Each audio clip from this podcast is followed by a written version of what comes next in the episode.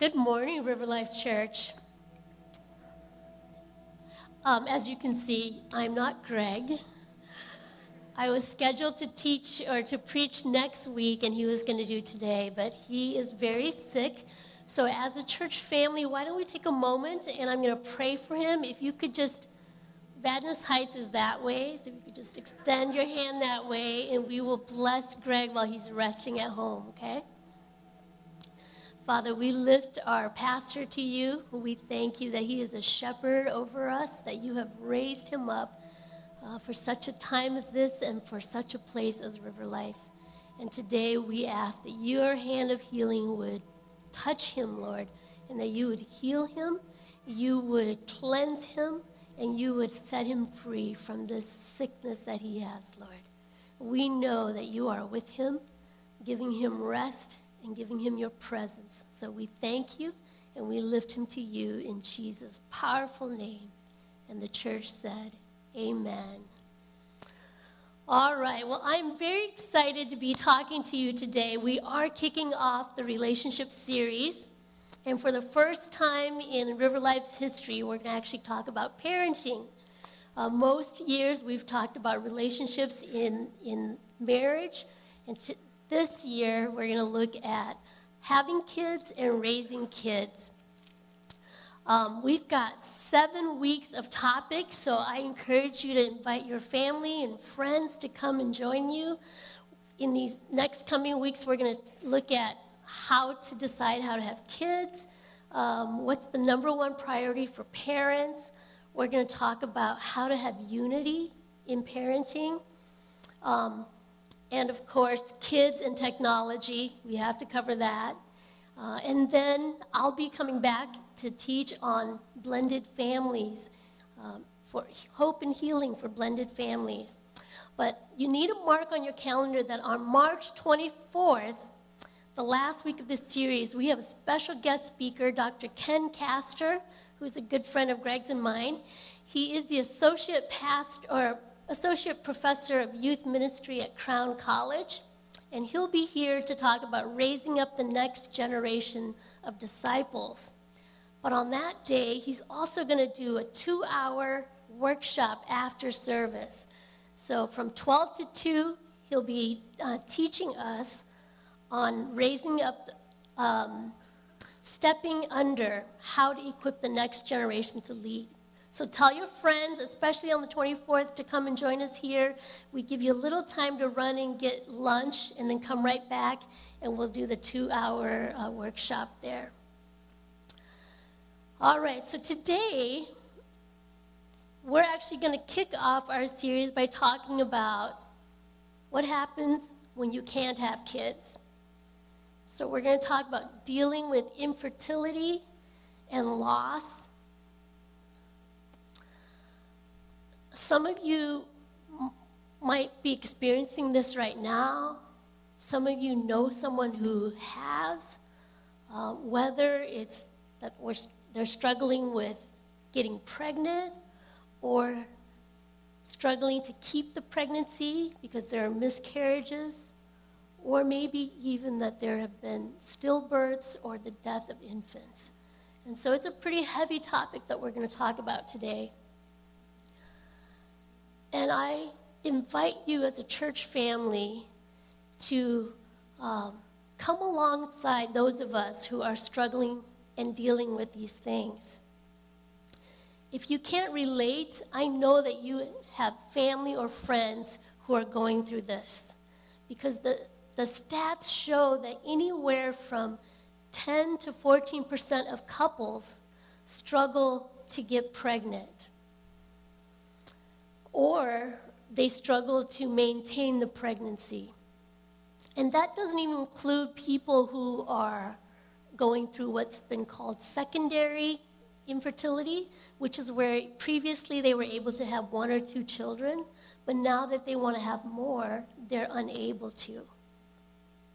And a lot of times, people who struggle with secondary infertility kind of struggle in silence because they can't share it with people because most of us think, well, you should be happy. You already have one or two. Um, and yet, it can be equally devastating and traumatic for them. In addition to the 10 to 14% of couples struggling to get pregnant, for women who do get pregnant, 10 to 20% of them will miscarry in the first trimester or the first 20 weeks of the pregnancy. So the numbers are pretty high. Um, in researching on infertility, I was really disappointed with most of what I found on the internet because most of the stories are about people who waited 10, 20 years and then got pregnant at the end.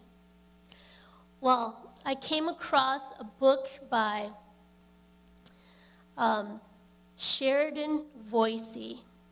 His book is called Resurrection Year Turning Broken Dreams into New Beginnings.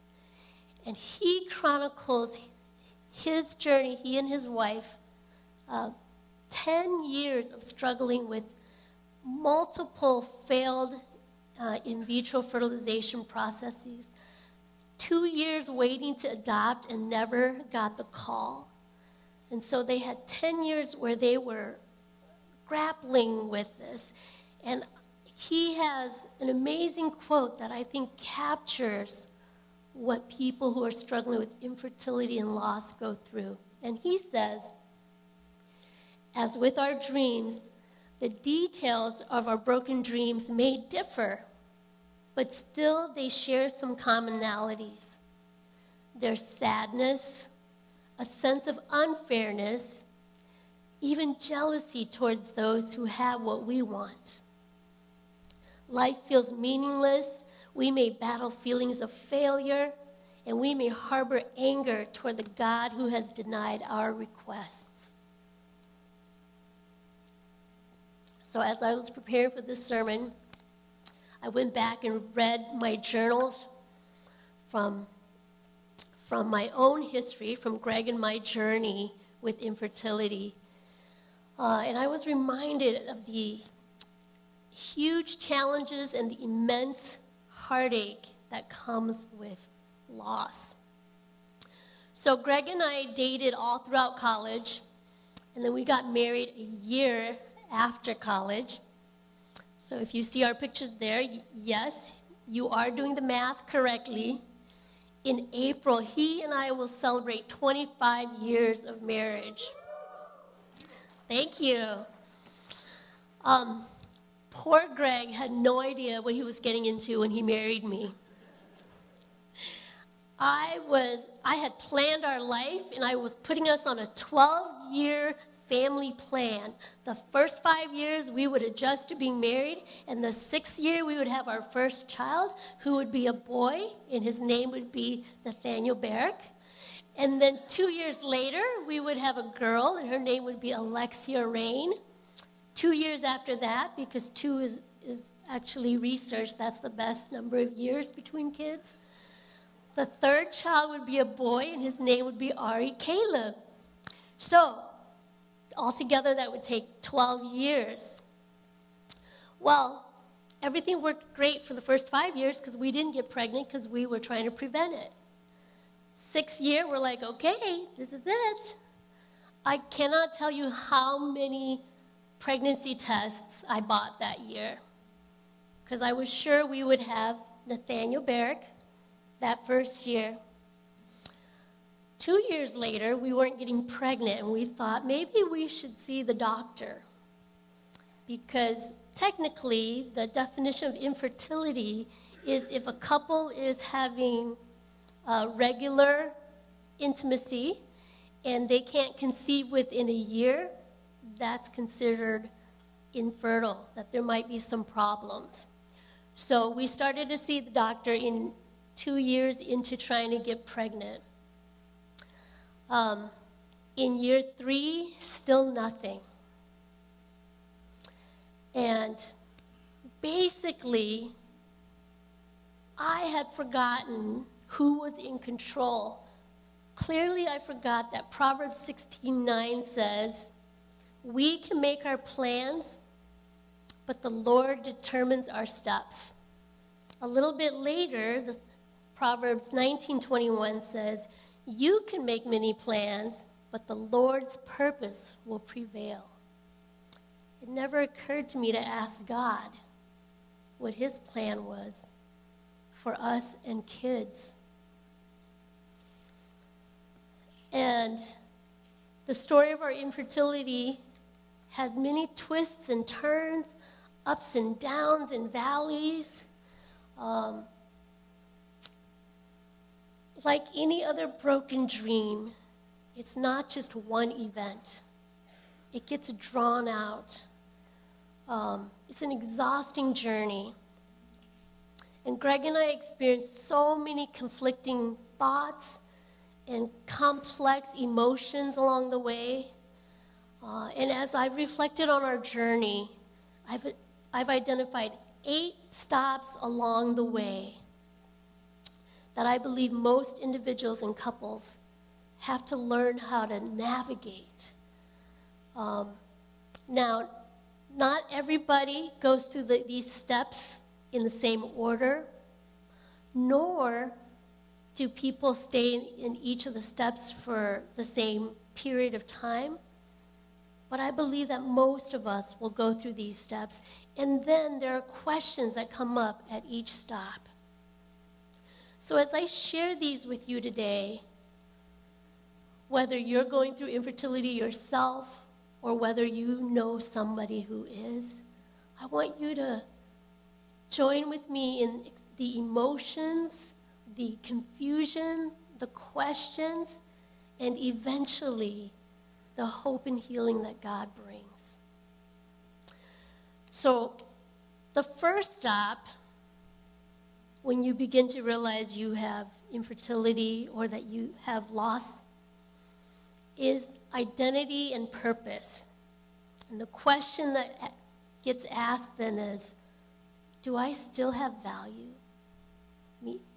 since I can't get pregnant, what's my worth? This is particularly hard for women because in the Bible, the word that's used a lot to describe an infertile couple is that the woman is barren. Barren means there's nothing, it's like a desert with nothing in it. Um, I kind of think of it as useless. So, if that's the kind of label that gets put on us as women, what does that do to our sense of worth? For the men, often men will feel like, am I not man, manly enough, not masculine enough that I can't produce a child? Uh, in our Hmong culture, you don't get an elder name, Ambelao, until you have kids. So, as a man, I may never be an elder. And there's also the pressure for men that they have to carry on the family name and the family lineage. So for us, Greg has, it's just Greg and his sister. So Greg is the last male in his Rhodes lineage. So imagine what that might be like for him. And then as a couple, a lot of people in the church and outside the church see infertility as a curse. Because the Bible says that children are a blessing. In fact, children are a reward from the Lord. So, conversely, then, if you don't have kids, does that mean that you're cursed? And does that mean that God is punishing you? So oftentimes couples struggle with these questions.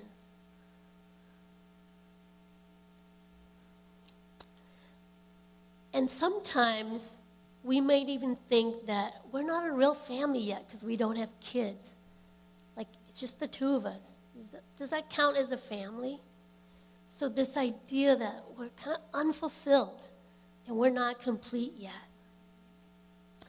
Well, I want to say to you that whether you have children or not, you still have purpose and you still have worth in God's eyes. There's very important work that still needs to be done. Uh, in Ephesians 2, verse 10, Paul writes to the church in Ephesus, and he says that we are God's handiwork, all of us, created in Christ Jesus to do good works, which God prepared in advance for us to do. And it's, it's good works, it's a plural. There are lots of works. There's not just one work of parenting, there is evangelism, there is spreading the good news, there is loving God and loving others. And so there's still a lot for us to do. The second stop that couples and individuals who deal with infertility and loss have to go through is what I call the blame, guilt, and shame. And the question that everybody asks is whose fault is it? Feeling tuna? Right? I get that question a lot. And for some reason, if you can't have children, you, you, you walk around this tag that says, You can ask me any question you want. So I've had people ask me in the middle of a crowded room, a gentleman who I hadn't seen in like 10 years came up to me and said, You don't have kids yet? Whose fault is it? And then he said, How are your menstrual period? In a crowded room full of other people. Whose fault is it? As if that question, if answered, would solve all the problems. But it doesn't. Because what it raises is this question of is there something wrong with me? Or is there something wrong with my partner? And that guilt that comes with wondering if, did I do something wrong? Did I. Um, Greg was a water polo player and he swam all through growing up, so we're like, were your Speedos too tight? I mean, you know, I mean, just all these questions you have these guilt feelings of, could I have done something differently? Well, it turns out that approximately one third of infertile couples, it's due to the female. And in one third of the situations, it's due to the male. And in another third of the situation, it's either the combination of the two of them or the doctors can't even figure out what's wrong. So it's pretty, pretty even there. But the really important thing that Greg and I learned in this whole process of infertility is that infertility is not a her fault or his fault. It is a couple's issue. If the two have become one, then in their oneness, they are infertile. So, an example of this is one of the earliest people we read about in the Bible who the couple could not get pregnant was Abraham and his wife Sarah. Before they got pregnant or had their baby, they were actually called Abram and Sarai. And this is what Abram understood, and this is what he said to God. In Genesis 15, verse 2 to 3, he's having a conversation with God, and he said, Sovereign Lord, what can you give me since I remain childless? You have given me no children, so a servant in my household will be my heir. Abraham knew that it was Sarah who couldn't have children, but Abraham understood that that meant that he also would remain childless. Unfortunately, his wife didn't think the same thing. In Genesis 16, verse 2, this is what Sarai said. So she said to Abram, The Lord has kept me from having children. Go sleep with my slave. Perhaps I can build a family through her. And Abram agreed to what Sarai said. Now, God's plan all along was that Abraham and Sarah together would have a son, and through that son, all the descendants, Abraham would have descendants that numbered like the sand and the stars, and it was going to come through both of them. But Sarah was like, No, I'm the one who's infertile, but you know what? You can still have children with someone else. And perhaps God will use that other child. Well, it didn't turn out that way. God still allowed Sarah to have a son in her old age. But oftentimes, we think of infertility as one person's fault. And I believe that infertility is a couple's issue, not a single person's. The third stop along the journey is what I call unfairness and jealousy. And at this place, we're usually asking the question, why me? Or why us? It seems unfair because it's so easy for somebody else to get pregnant. Why not us? Or it's so easy for people to keep the baby for nine months in their stomach and then give birth. Why us? Why can't we do the same thing? And then there's there's a little jealousy that creeps in. So when Greg and I were um, still in California, we belonged to a young couples group. And every year, a batch of people would get pregnant. And so, like, we marked the number of years we were infertile by the cycle of how many babies were born every year. And it got to a point where we, I just stopped attending baby showers because it made me sad and it just reminded me of what I couldn't have. And so I want to say to those of you who are struggling and dealing with infertility and loss that it's okay to take care of yourself. It's okay to say no to all those events. It's okay to be patient with yourself and with your partner while they're coming to terms with this you can still celebrate with people, but it might be easier from afar until you're ready to really celebrate with them. A fourth stop along the journey is marital stress. Lots of marital stress. Gets to the point where the couple will turn to each other and say, Will our marriage survive this tragedy? Unfortunately, statistically, a lot of couples don't survive infertility or the death of a child because it's very stressful. In 1 Samuel 1, verse 8, we're introduced to Hannah, another female who is not able to conceive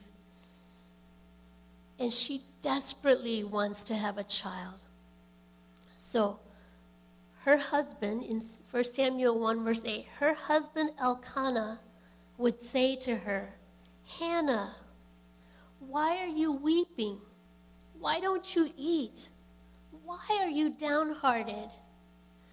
Don't I mean more to you than ten sons? Oftentimes, getting pregnant having a child can become such a high priority that some of us forget to prioritize the partner.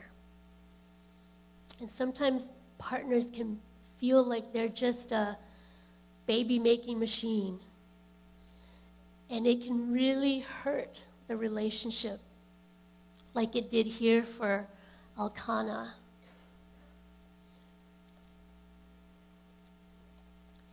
And there are lots of disagreements and arguments that come up when you're dealing with infertility and loss.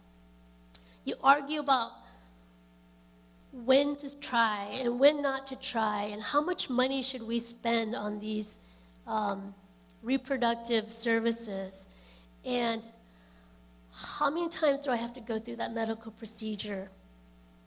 Or what other alternatives do we have? And when should we start planning to stop? Lots of questions that couples have to talk through. In Genesis 30, verse 1 through 2, we see Rachel, another female who was infertile. Her older sister was also married to the same man as she was, so they shared a husband. And this is what Rachel did. When Rachel saw that she was not bearing Jacob, her husband, any children, she became jealous of her sister. So she said to Jacob, Give me children or I'll die. Jacob became angry with her and said, Am I in the place of God who has kept you from having children? So you can kind of see how a relationship can become very tense and, and full of resentment and hurt. And people can say words that hurt each other in the heat of the moment and in the desperation to have children. So the stress and the challenges can be so much that you might become desperate and try anything. So we see in the very next verses that Rachel comes up with an idea. And she said, Here is Bilhah, my servant. Sleep with her so that she can bear children for me, and I too can build a family through her. So she gave him, Jacob, her servant Bilhah as a wife. Jacob slept with her, Bilhah, and she became pregnant and bore him a son. The stress can get to the point where you might decide to do or try a solution that you would have never thought of before. And you none of us knows what that's like until we get there and we're faced with those really hard decisions. But to survive the tragedy and the challenges and the stressors, and to be able to thrive afterwards, Greg and I found that we really had to be united in our decision making. You have to wrestle with each other and talk about every decision along the way until both of you are comfortable with that decision. You can't just move forward on your own. And each couple has to think deeply about all the fertility treatments and options that are available to them. You have to pray through every decision point, wrestle and think through all the ethics of using assist, assisted reproductive methods.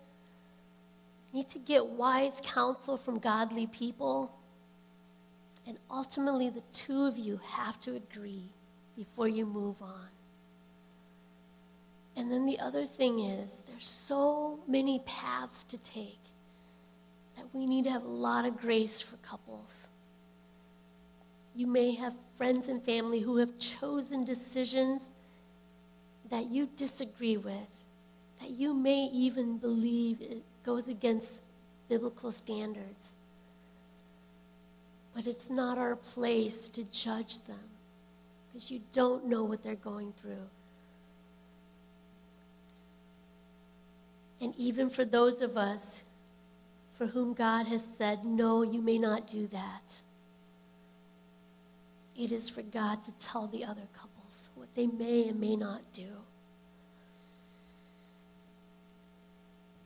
There's been a lot of research on couples who go through infertility, and the research indicates that men and women experience infertility differently. Women tend to exhibit exhibit more and deeper levels of anxiety and depression, while their husbands tend to um, be more steady. But for both of them, the research shows that when they have a supportive spouse, that is the difference between whether they're going to stay in the depression or they can come out of it more quickly and have a healthier life afterwards. Some studies have even found that couples who have gone through infertility together are happier and have more connection than couples who have children and never went through infertility.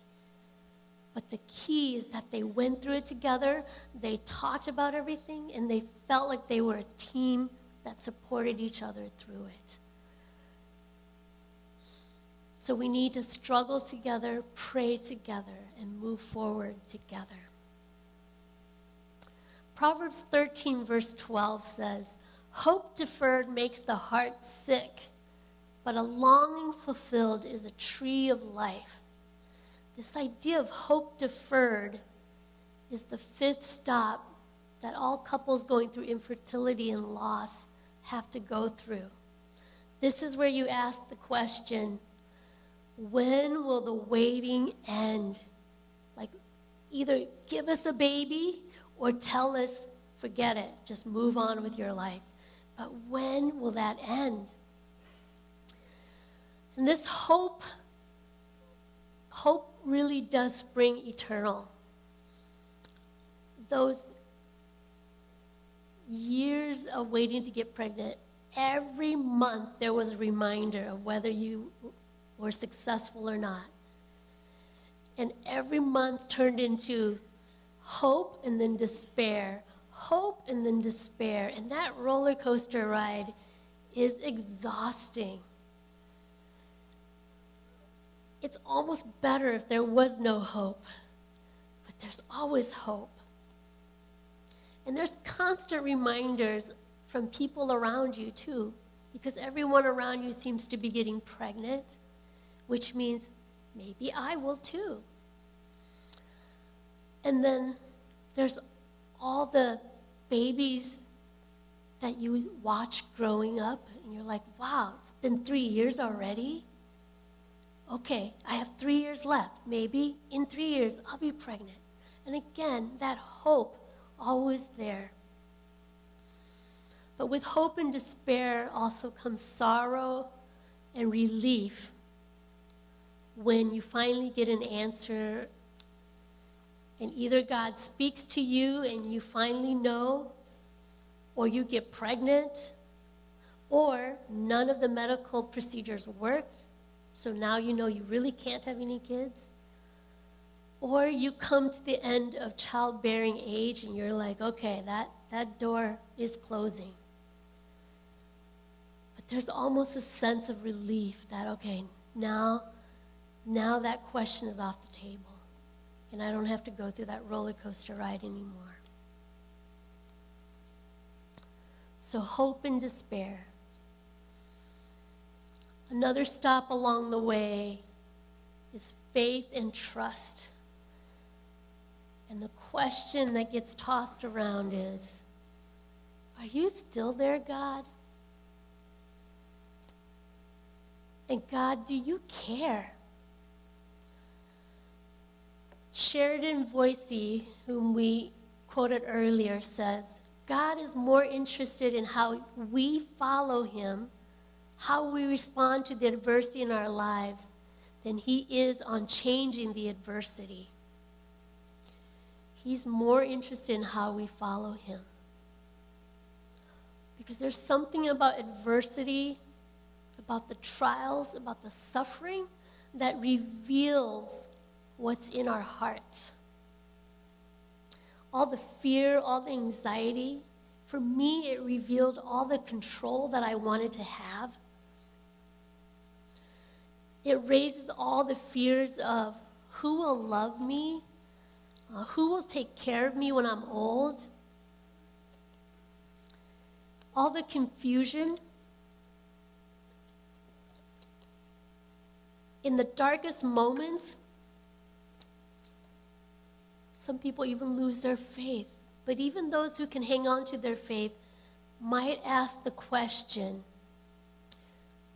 God, I know you're there, but I don't know if you're good. I don't know if I believe that you're good because I don't see it in my life. And this is often one of the darkest moments in this journey of infertility and loss.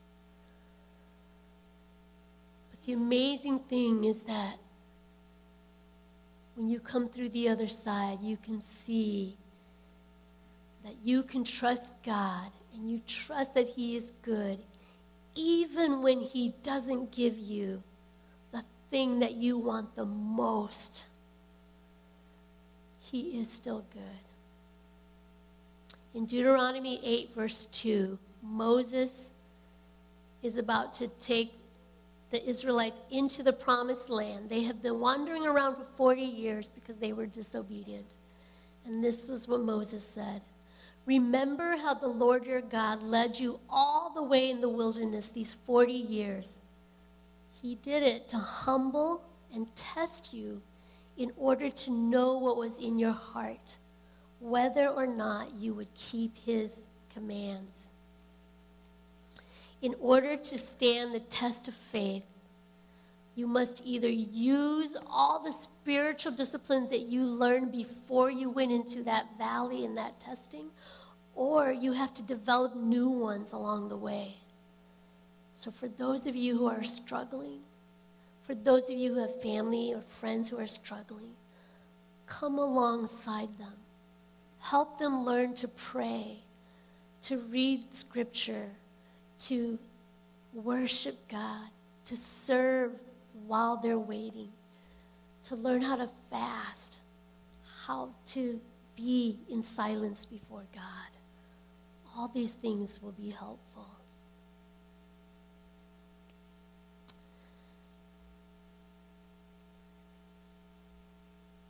In the middle of all of that, it's really important to stay open to God because oftentimes it's in those suffering that God reveals himself in ways that we may never even get to, to know him other than through the pain. So stay open and teachable. A seventh stop along the way is grief and mourning. The question that we ask there is Will the pain ever go away? 1 Samuel 1 talks more about Hannah, who wanted to have a child. And this is what it says Because the Lord had closed Hannah's wombs, her rival, which was the other wife, kept provoking her in order to irritate her. This went on year after year. In her deep anguish, Hannah prayed to the Lord, weeping bitterly, and she made a vow, saying, Lord Almighty, if you will only look on your servant's misery and remember me and not forget your servant, but give her a son. This time of mourning, grief and mourning can last years. For Greg and me, our time of mourning, the loss of children, came after many years of trying treatments three long years of praying every night for a child. And then one night I had a dream. In the dream, Greg and I were in the middle of a fierce spiritual battle, preaching and casting out demons. And all of a sudden, out of nowhere, came this beautiful, iridescent blue butterfly that flew in front of me. And I just remember the background fading, and all I saw was this butterfly. And I asked the Holy Spirit, What is this? And the Holy Spirit said to me, This is the shadow of one who will never be. And in that moment, he interpreted for me that this was a child that I would never have.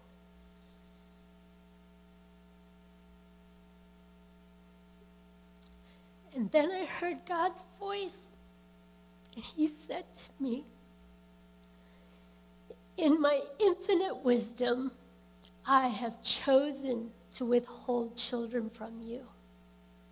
In my infinite wisdom, I have chosen to withhold children from you.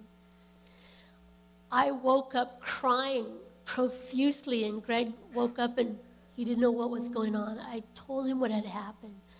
And in that moment, we had a calm and a peace that came over us because we finally had our answer. We were not going to try anything anymore. God had spoken to us. And we can now mourn and grieve and let go. The final place we need to get to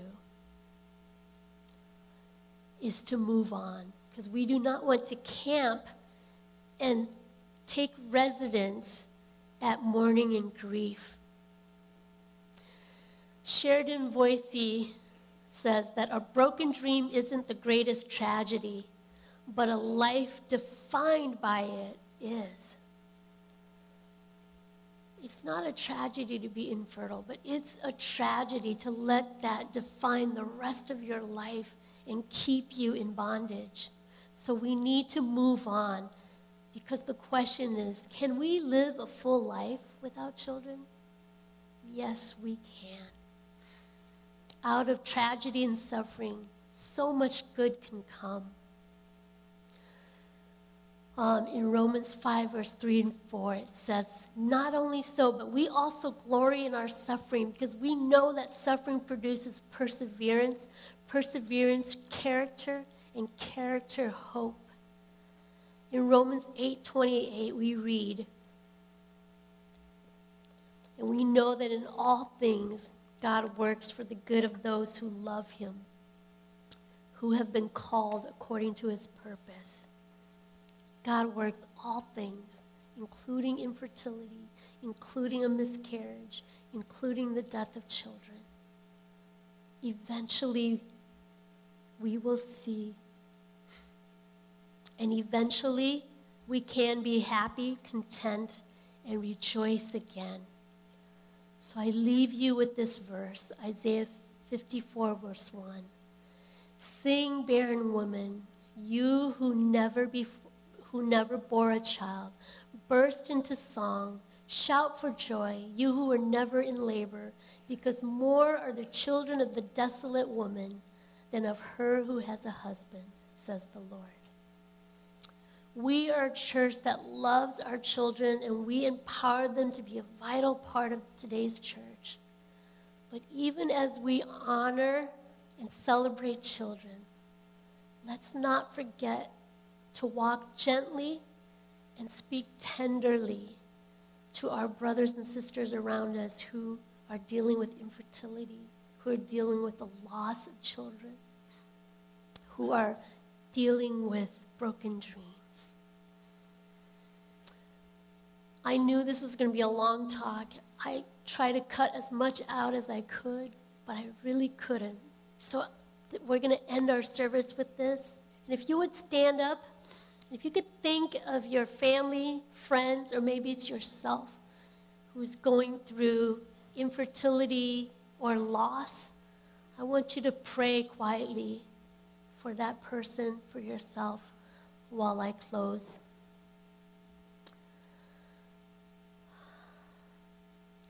Father, your word is true. Your word says that we will still be able to sing and rejoice, even as we live with not having children, even as we live with the loss of the lives of little children. Lord, I pray that as a church community and family, we would be sensitive to those around us who are living with this reality. Give us gentleness, give us kindness, Give us your eyes. Give us the wisdom to come alongside them. Help us, Lord, to be a community that celebrates children and loves those who cannot have children. May you bless us with many spiritual children. And we thank you for redeeming these, these broken dreams. In Jesus' name we pray. Amen.